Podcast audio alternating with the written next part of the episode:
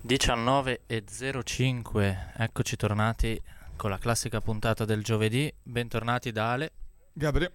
Oggi Garo non c'è, c'è, ci saluta da Palma di Maiorca, mi ha, mi ha scritto prima, insomma si è concessa una meritata vacanza, ma nonostante questo appunto continueremo la, la nostra programmazione per tenervi aggiornati, insomma, in cosa, su tutto ciò che è successo nelle ultime due settimane, perché abbiamo avuto la, la nostra pausa pasquale, insomma. Eh, partiamo subito con una flash news, potremmo dire, di politica interna, oh, che arriva da Bruxelles, che ha dato due mesi di tempo all'Italia per eh, adeguarsi alle regole della ormai supercitata direttiva Bolkestein, ovvero, in altri termini, mettere a gara le, le concessioni eh, delle spiagge che si trovano eh, sulle, sulle coste italiane, ma ad esempio anche le, sui laghi italiani, quindi non, non riguardano solo le, le regioni, diciamo, più a carattere marittimo. Ha dato due mesi di tempo all'Italia, la, la Premier Meloni ha detto che eh, si sono già messi al lavoro, insomma, per rispettare questa scadenza. Nel caso in cui questa scadenza non venisse rispettata, cosa molto probabile, perché appunto vorrebbe dire mettere a gara, eh, fare qualcosa in due mesi che non si è fatto in, in vent'anni quasi, eh, scatterebbe la procedura di infrazione, quindi eh, multe al, all'Italia. Diciamo che sarebbero i cittadini italiani, quindi, che oltre a pagare eh, la multa all'Unione Europea sono svantaggiati dalla mancanza di, eh, di, di concorrenza che c'è sulle nostre spiagge. Insomma, è un argomento che abbiamo citato più volte, ma eh, ci tengo ancora a sottolineare la, eh, come dire, l'inadeguatezza dei vari governi, perché non è solo l'ultimo, eh, che non hanno mai trattato questo argomento, Uh, anche a causa di una lobby dei balneari che sono solo diciottomila, ma che tengono in ostaggio sessanta milioni di italiani quasi, perché insomma quasi ognuno di noi è andato al mare in Italia almeno una volta nella, nella propria vita, e quindi è un chiaro esempio di, lob- di lobbismo in cui c'è un piccolo gruppo che ha un'idea chiara che riesce a prevalere sulla, sulla maggioranza. Sì, questa è una storia vecchissima in Italia ormai, eh, è particolarmente emblematica anche di certe logiche politiche, appunto lobbistiche in maniera particolare, che in realtà poi caratterizzano soprattutto politiche eh, e conflitti politici a livello locale, perché insomma Fratelli d'Italia ha un bacino molto forte, ad esempio eh, nel Lazio e eh, ad Ostia, dove appunto la comunità dei balneari è particolarmente forte e numericamente importante. Eh, sono usciti svariati articoli che insomma ne dimostravano i collegamenti più o meno eh, legali e opportuni, appunto facendo, evidenziando quello che diceva Ale, ah, insomma c'è una commissione assolutamente eh, non soltanto illegittima ma controproducente per interesse della stragrande maggioranza degli italiani.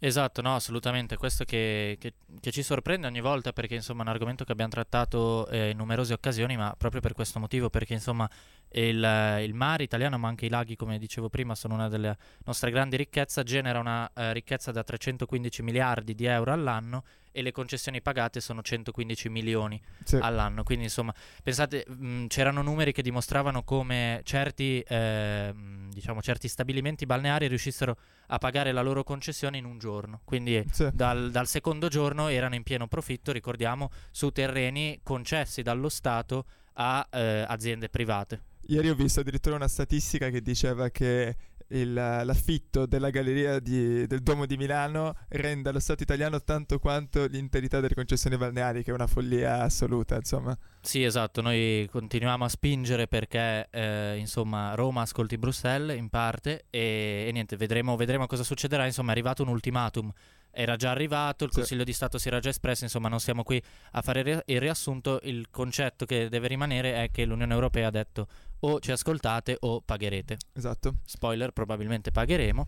E invece, rimanendo in politica interna, parliamo di una creatura invece, non più mh, di un insieme di partiti, di due partiti che, come abbiamo messo nel post di ieri, anzi vi invitiamo a seguirci su Instagram, bignews-bocconi, il terzo polo si frantuma, esatto, ovvero... ovvero fondamentalmente il progetto politico di creare un partito unico, come lo definiva Calenda, liberal democratico, progressista, riformista, centrista e quant'altro, tra Azione, partito di Calenda, e Italia Viva, partito di Renzi, eh, è andato, è andato in frantumi fondamentalmente. Eh, ci sarebbe dovuta essere relativamente a breve eh, la prima, diciamo, stesura, mi pare, della... della dello statuto del partito, esatto, sì, in estate sarebbe dovuto avvenire, per poi arrivare in ottobre-settembre a come dire, la, l'ufficializzazione della cosa, una serie di passi che fondamentalmente volevano portare entro l'anno prossimo, sì, alla formazione di questo. Beh, questo insomma, partito. Il traguardo per loro era, era le europee, sia per sì, il modo in cui si vota, ovvero proporzionale, nel senso che alle europee c'è meno voto strategico e quindi un partito anche relativamente piccolo come eh, il terzo polo avrebbe, avrebbe avuto insomma un vantaggio e anche rappresenta di più gli ideali europei, quindi insomma questo era, era l'obiettivo. Sì, rimanendo eh, su questo tema ti chiedo, Gabri, secondo te perché eh, è caduto? Cosa ha fatto crollare? Si è parlato di soldi, di ego, di programmi, tu come la vedi?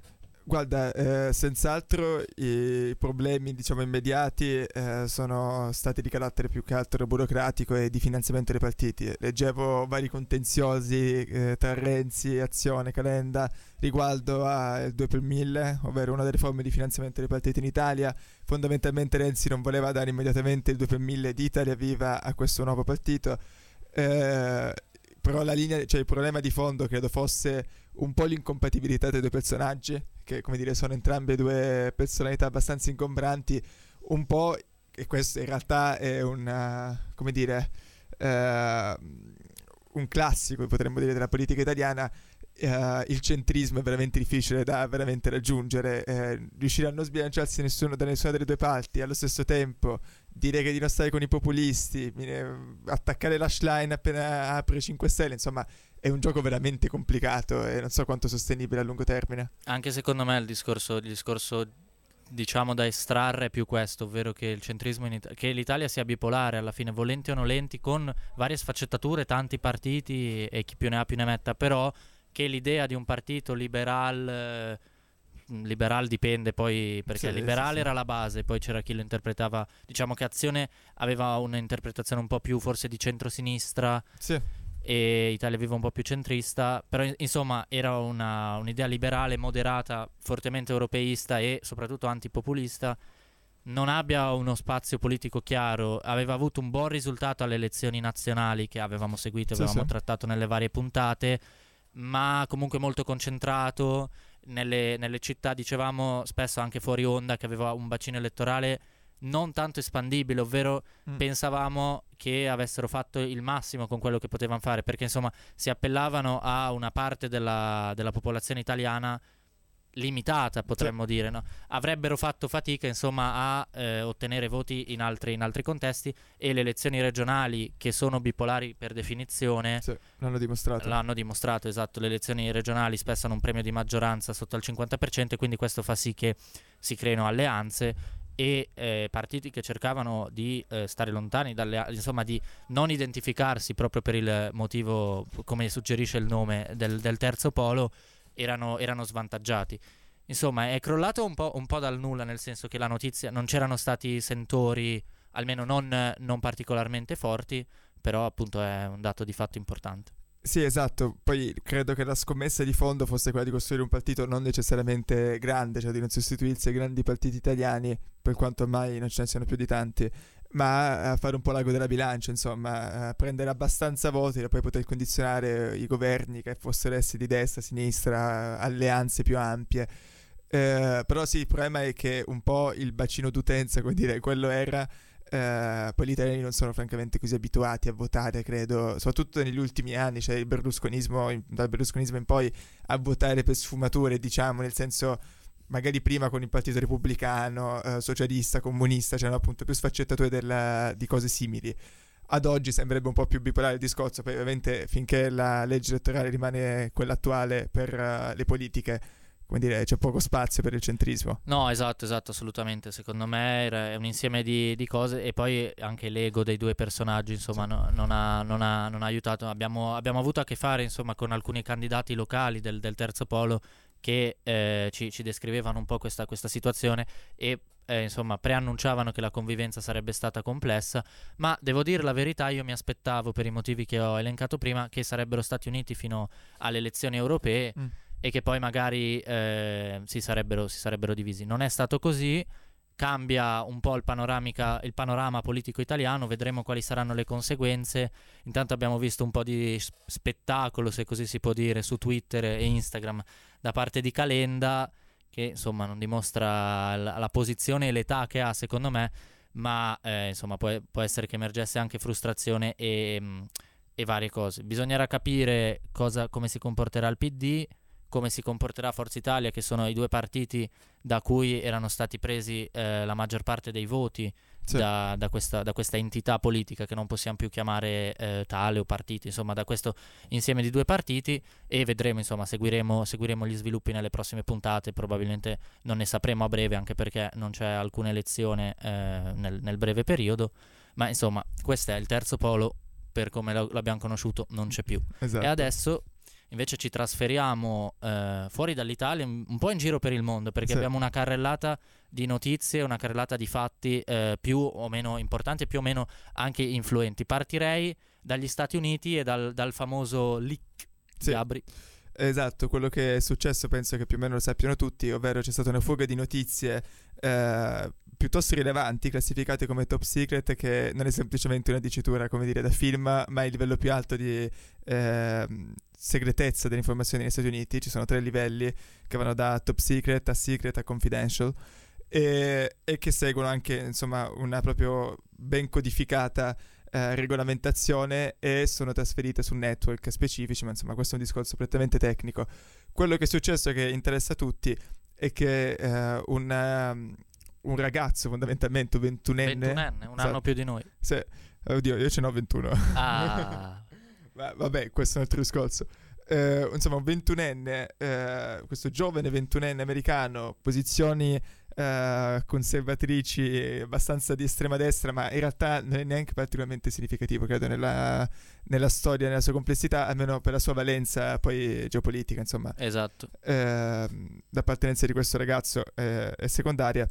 Fondamentalmente, eh, essendo una, una, un tecnico, un I T technic, uh, technician, della Air National Guard, eh, ha avuto accesso fondamentalmente a, que- a queste informazioni, e eh, ha pensato bene di stampare alcune copie di questi documenti delicatissimi e condividere su un gruppo ehm, eh, Reddit Reddit o Discord, Discord. Sì, comunque Discord è, esatto, sembra, eh, con appunto dei suoi amici, dei suoi fellow eh, friends eh, che ne condividevano appunto le visioni politiche. Insomma, non è tanto interessante quanto è successo quanto le conseguenze, perché questi documenti, che poi in parte sono stati smentiti ma neanche del tutto, c'è stato qualche tentativo diciamo di lenire i danni, eh, ma in realtà eh, il Dipartimento di Stato e l'intelligence tutto sommato, stando più o meno zitti, hanno confermato la veridicità di quanto è stato, è stato detto. Eh, rivelano diverse cose eh, e fondamentalmente eh, rivelano come gli Stati Uniti siano in una posizione abbastanza Uh, come dire cauta e preoccupata in qualche modo per quanto riguarda in giro per il mondo. Innanzitutto la guerra in Ucraina, uh, in cui dicevano chiaramente che era poco probabile, mettiamo in questi termini, che la famosa controffensiva ucraina che dovrebbe avvenire nel f- prossimo futuro, si parlava della primavera, adesso dell'estate, per carenza di munizioni, sì, insomma eh, la controffensiva forse più preannunciata e attesa della storia delle controffensive. Eh, insomma eh, gli americani temono e credono che non sortirà grandi effetti, che non sarà in grado di ricacciare i russi dal paese.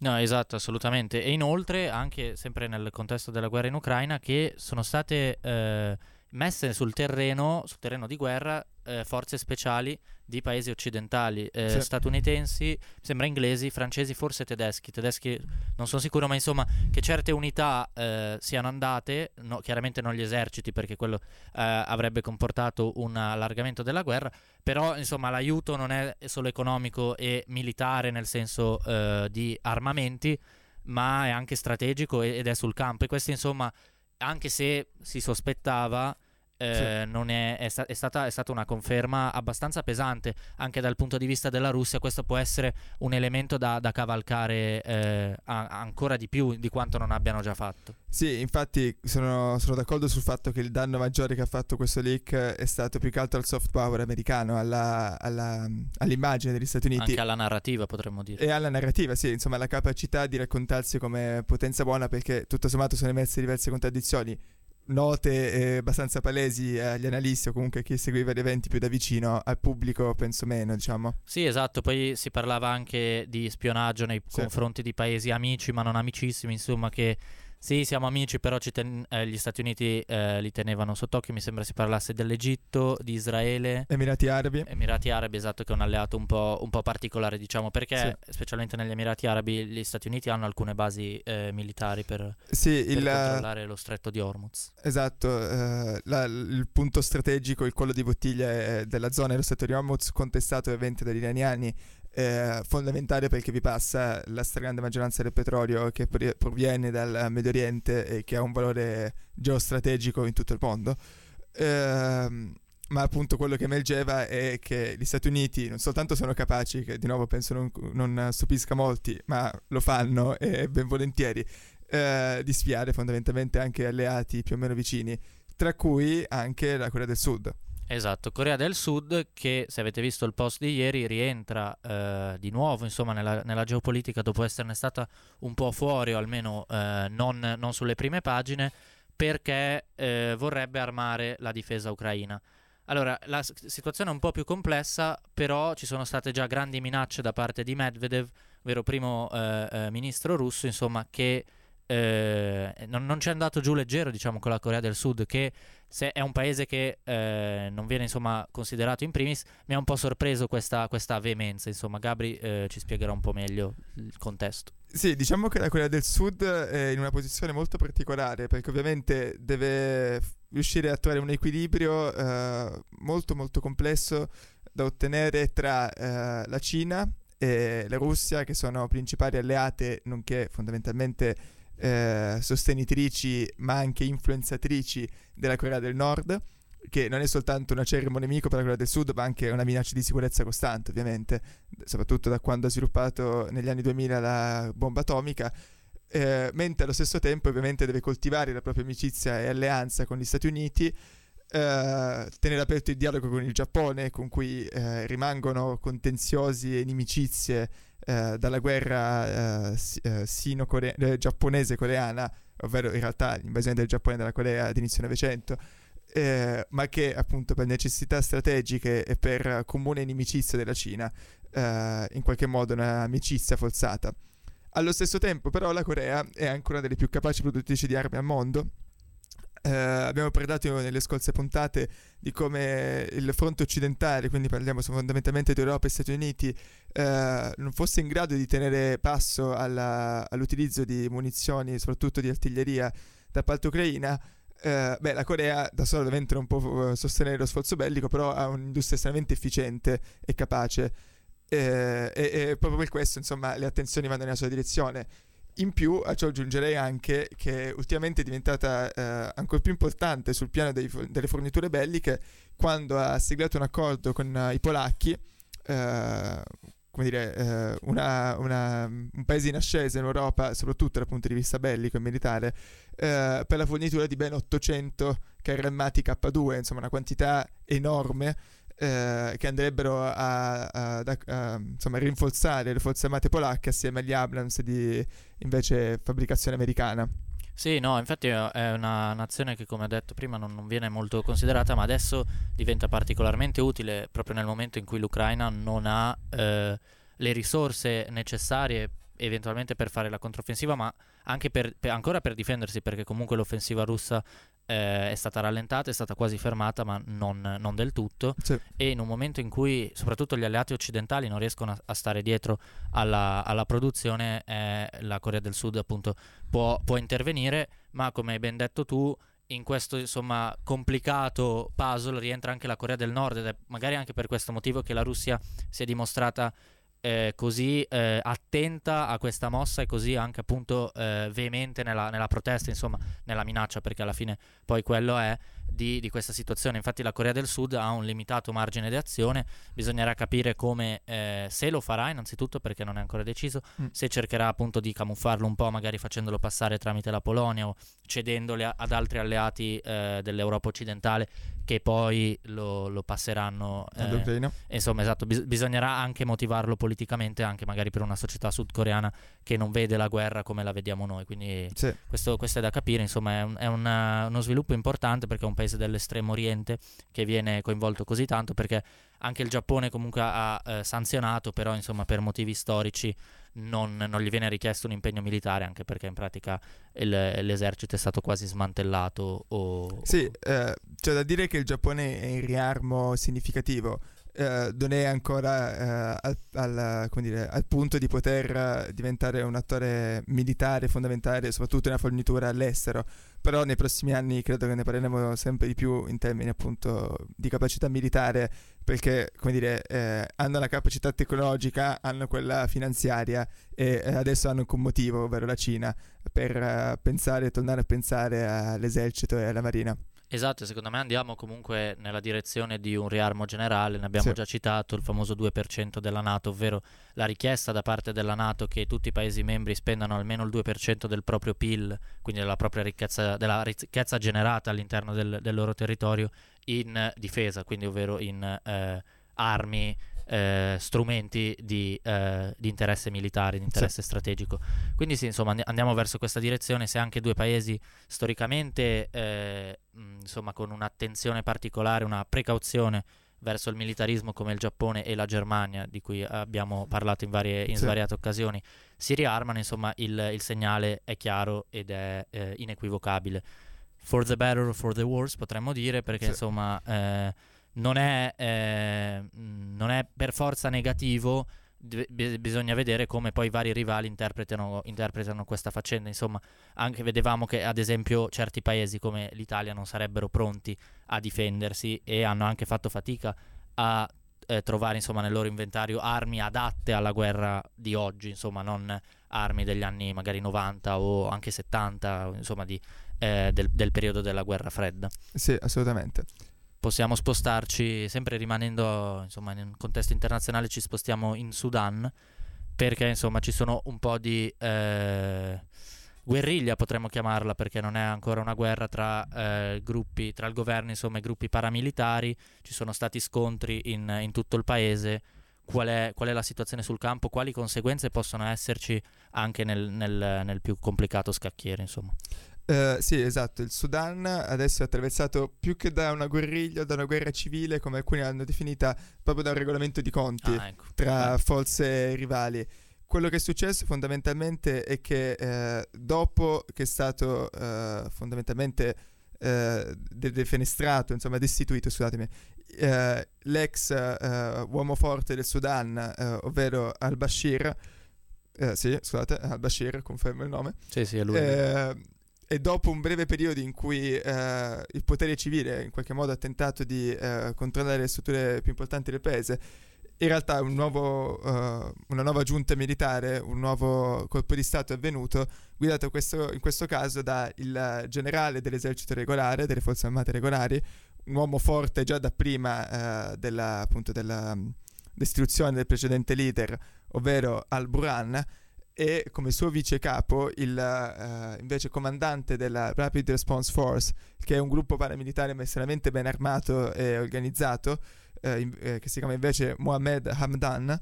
Eh, appunto questi due uomini che hanno preso il potere congiuntamente, eh, promettendo in qualche modo di guidare il paese eh, verso una transizione democratica e quant'altro, ovviamente di cooperare nel mentre. Abbiamo già sentito questa storia. Sì, è una storia abbastanza vecchia. Quello che è successo fondamentalmente è che eh, questi due leader, con eh, il passare dei mesi, parliamo degli ultimi due anni fondamentalmente, eh, hanno cerca- cercato di accreditarsi eh, alle cancellerie straniere, hanno cercato di eh, in qualche modo eh, eh, prendere sempre più potere all'interno del Sudan, fino a che appunto non è scoppiato il regolamento di conti, come in qualche modo sembrava essere inevitabile. La situazione attuale è che al-Burhan, quindi il generale eh, diciamo ufficiale del, dell'esercito regolare, eh, è supportato soprattutto da Egitto, Emirati Arabi e statunitensi in chiave antirussa, ma adesso vediamo perché è antirussa, mentre il suo rivale eh, Hamdan è supportato invece da, da Russia e gruppo Wagner, il quale invece ha interessi nell'ovest del paese, dove eh, ci sono delle, delle importanti riserve di oro, ma non soltanto, perché la Russia ha anche un accordo in stallo con il Sudan da diversi anni riguardo al ripristino di Port Sudan, un porto sul Mar Rosso, dove ovviamente la nazione africana affaccia, eh, dove sorgevano delle più importanti basi della flotta sovietica. Ovviamente con la caduta dell'U R S S questo avamposto fu abbandonato, adesso però i russi ci vogliono tornare perché appunto è a metà del Mar Rosso, in un luogo estremamente importante. Se immaginiamo un'eventualità uh, futura di conflitto tra Russia ed Europa, ad esempio, i russi potrebbero cercare di bloccare i traffici commerciali e anche petroliferi, perché di nuovo da lì passa il petrolio che arriva dal Medio Oriente, causando un danno enorme all'economia e al sostentamento dei paesi europei. Quello che è successo appunto è che è scoppiata, sono scoppiati degli atti di, di conflitto in tutto il paese, in realtà, dal Darfur, che è la regione dell'Ovest dove c'è stata una guerra atroce, Eh, e che è stata combattuta soprattutto da queste Rapid Response Forces, dove di nuovo eh, crimini di guerra sono stati perpetrati eh, come non ci fossero domani, eh, e eh, anche nella capitale, ma anche appunto in zone più periferiche. La situazione attuale, da quanto ho letto, è che l'esercito regolare ha un vantaggio, mi pare che siano più in controllo della situazione, però non c'è ancora stato né una tregua Uh, né nessuna, come dire, ufficializzazione di fine del conflitto. No, esatto, ho letto che ci sono stati dei cessate il fuoco che però sono stati eh, non sono stati rispettati e che inizia a esserci un esodo non di massa, ma insomma comunque consistente eh, verso altri paesi confinanti, specialmente l'Egitto. Sì, eh, a noi del Sudan ci dovrebbe interessare perché è uno dei luoghi di passaggio delle rotte migratorie dalla dall'est dell'Africa. Appena arrivato un fulmine abbastanza importante. Sì, imponente, scusate, ci ha, ci ha distratto. Eh, soprattutto appunto dal Corno d'Africa, da Etiopia, Somalia, parliamo di alcuni dei paesi più instabili eh, del continente africano, soprattutto la Somalia in realtà. Eh, ma ci dovrebbe interessare anche per la sua posizione strategica sul Mar Rosso, per le sue riserve d'oro, per il fatto che confina con il Sud Sudan, una delle nazioni più giovani della terra, Est- eh, giovane sia eh, per nascita del paese che per popolazione, eh, dove ci sono importanti riserve petrolifere. Eh, la popolazione del Sudan comunque è di eh, trentacinque milioni di persone, se sì, non sbaglio, sì, attorno a quel numero. Insomma, non parliamo di, è il terzo paese più grande dell'Africa, non parliamo di eh, un'inezia, eh, un'instabilità forte nella, nella, nel paese e nell'area. Uh, potrebbe avere conseguenze abbastanza gravi anche su, sull'Europa, non soltanto dal punto di vista migratorio, ma probabilmente sarebbe il fenomeno più evidente. Sì, staremo a guardare, insomma, vedremo anche quale sarà la reazione ad esempio del nostro governo, che sta cercando di avere eh, rapporti più vicini con l'Etiopia e comunque con tutti i paesi del, del Corno d'Africa, e, e insomma vi terremo aggiornati. Tra l'altro, prima di salutarvi, eh, c'è una breaking news, ovvero, non so se hai letto anche tu, Gabri, che alla Juventus ah, sono sì. stati restituiti momentaneamente i quindici punti di penalizzazione, quindi insomma per chi ci ascolta eh, in diretta una breaking news, per chi ci ascolte- ascolterà probabilmente lunedì su Spotify sarà l'argomento di cui si è parlato per tutto il weekend, ma insomma non è ancora definitiva perché si tornerà alla Corte d'Appello federale per un nuovo processo, ma fino a quel giorno, fino a quel giorno, scusatemi, la Juventus riotterrà i quindici punti sottratti a gennaio e tornerà in piena corsa Champions. Quindi insomma questa è la situazione, per la gioia di alcuni, il rimpianto di altri, e, o la disperazione o sì. insomma il malcontento, potremmo dire. Questa è la situazione, vedremo come finirà il campionato, come finirà eh, la Champions League. C'è il derby di Milano mm-hmm. il dieci e il sedici maggio, direi che avremo tempo di parlarne. Assolutamente. Potremmo, potremmo fare una bella cosa. Pot- a Gabri, se non lo sapete, è un sfegatato tifoso interista. Cercheremo uno sfegatato tifoso milanista, in cu- categoria in cui io non rientro, per, per i nostri ascoltatori, per insomma fare un confronto, un pronostico onesto e sincero, ma questo insomma avvicinandoci al doppio confronto, al derby della Madonnina, che sarà anche esatto. una bella vetrina per, per la nostra città. Sì. Chiuso questo, vi ringraziamo per l'ascolto, vi diamo appuntamento a giovedì prossimo, quando, se tutto va bene, saremo tutti e tre e torneremo eh, appunto no, non tor- torneremo a essere tutti e tre, scusatemi. Vi ringrazio ancora per l'ascolto, grazie a Gabri, grazie a te Ale, e niente, ci vediamo lunedì su Spotify e giovedì in diretta alle diciannove. Ciao, buona serata. Ciao. Cose che non farete sapere ai vostri amici. State infrangendo la legge, state rompendo le regole. Lasciatevi travolgere dalla nostra bollente musica, perché Tornitone è tornato per voi.